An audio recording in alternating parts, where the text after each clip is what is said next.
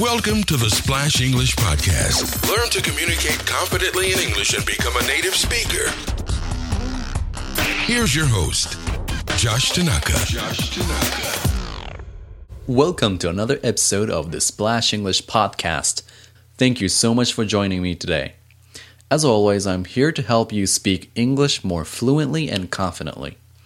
I'm Josh Tanaka, the head instructor at splashenglish.com, and you're listening to the Splash English Podcast. Today's topic is the age of independence. At what age do people become independent? It's different across different countries.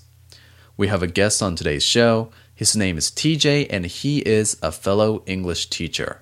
We share some of the things we noticed while we lived in different parts of the world like the US, Japan, and Korea. As you listen to our conversation, try to pick a new phrase and use it in your English speaking practice. Okay, let this episode begin. Okay, so TJ, at what age do people become independent?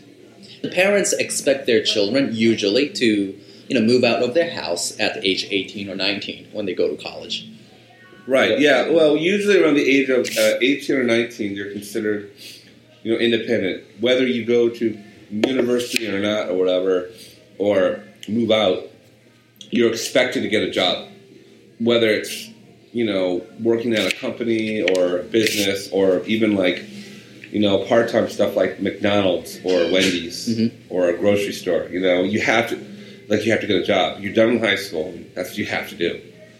You know, in Korea, uh, it's it's common for guys and girls to live with their parents throughout college, and even after they get their first job at age 25, and well into their 30s, early 30s. And some people just still live with their parents. But I believe, you know, if you're 30 years old and if you live with your mom, I think that's not normal in the states, is it? It's not normal almost anywhere. Almost anywhere. Maybe In Western, in, In- in English-speaking countries. Yeah, English speaking countries, but I mean, maybe China, but you know, you, you know, you're sort of expected hmm to move out, and by that point, uh, you know, if you have a, your own job, you should be, Yeah. you know, paying for your own place. You should be, you know, cooking your own food and stuff like that. Right. Not having your mom, you know, cook for you. If you if you are a college student in, in, in America, then chances are like ninety percent of people live on their own. Either live with their with their other fellow students or dorm, or they find their own apartment. Right. Um, you know what's interesting about Korea is that okay, yes, you do have people. Okay, they're in college, and some people live on their own, or some people live with their parents. Now, I heard this from a friend of mine who is a Korean girl, and she's in her late twenties. She said there is a stigma for Korean guys who live alone throughout college because it means maybe they are a rebel, maybe you know they have a problem with their family, so they start decide to live on their own, and because they're free to do whatever they want to do, those kind of guys tend to be not very, for the lack of better words, high quality boyfriend material. Mm. And I thought it was very interesting how Korea perceives uh, independence. Um, whereas, uh, so th- this the same girl uh, you know, told me that if a guy he lives with his parents throughout college and even after he gets his first job, um, to her he is a good boyfriend material because it means he takes care of his family. He he has a family values, and I think that's a very in- interesting contrast between Korea and the States. Mm. But you know the problem problem is though the key word here is independence. Mhm. It's not really you know even though they still live with them whatever they're not really taking care of the parents. That's true. Who's doing the laundry? you know you Who does the laundry? Who washes the dishes? you know the mother still does does his laundry does like you know especially for the son they still do their laundry they still clean their room at thirty. The mother still goes in and cleans his room. The mother still cooks for him, washes all the dishes. He doesn't sit, and most of the time, they don't even say thank you. I've seen older friends, and then uh, they, their, their mothers will be there, and they're like, "Mom, I want a snack."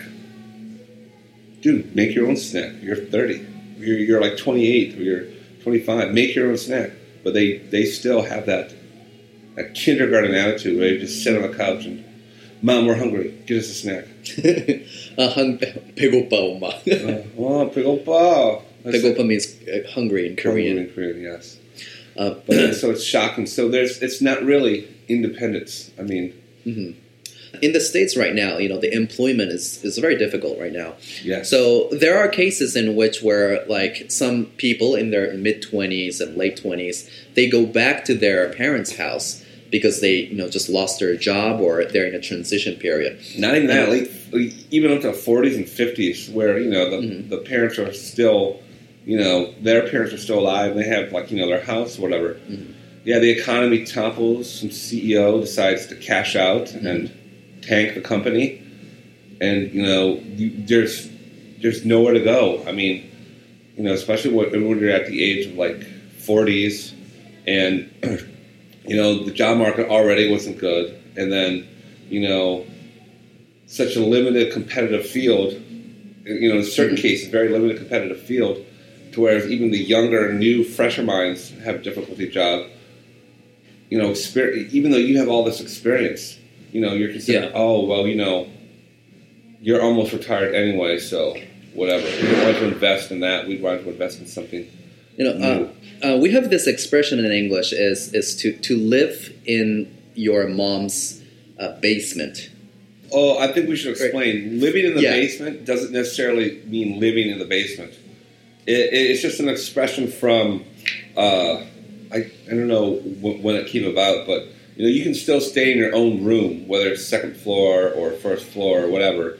But it, it's just one of those stereotypes to where the basement was always like a kind of like a free room or whatever, in the biggest room. So, whereas some people use for storage, some people would like, kind of move down there for privacy because no one would ever go down in the basement other than Right. like laundry or whatever. maybe you know maybe for our um, Korean audience, you know, uh, there are not so many houses here. Mostly, you know, people live in apartments uh, here in Korea. So to say that oh, you live in someone's basement, you know, might confuse you. But Silence of the Lambs.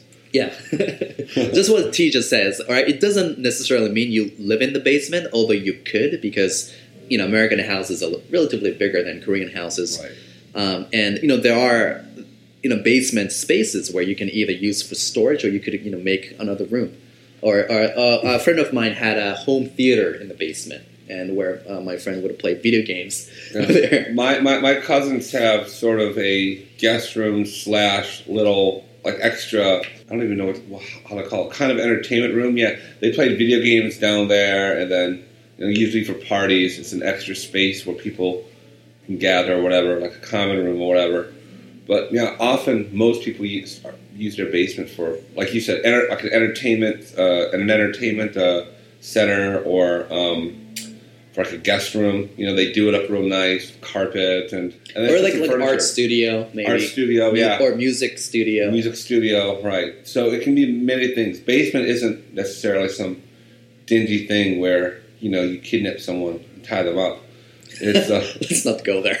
yeah, sorry, yeah, but you know, the, it, it- it's it's usually mostly for mostly for storage and you know things like like laundry like laundry machines or um, water boiler. So usually all the the heart of the house is usually in the basement. You have those things too. All right, um, so that's it for today's podcast. Uh, in the States, when you're 18, you become independent. You're expected to be independent. What about in your country? At what age do people in your country become independent? Independent. Just leave a comment below, and I'll talk to you. I'll see you next time.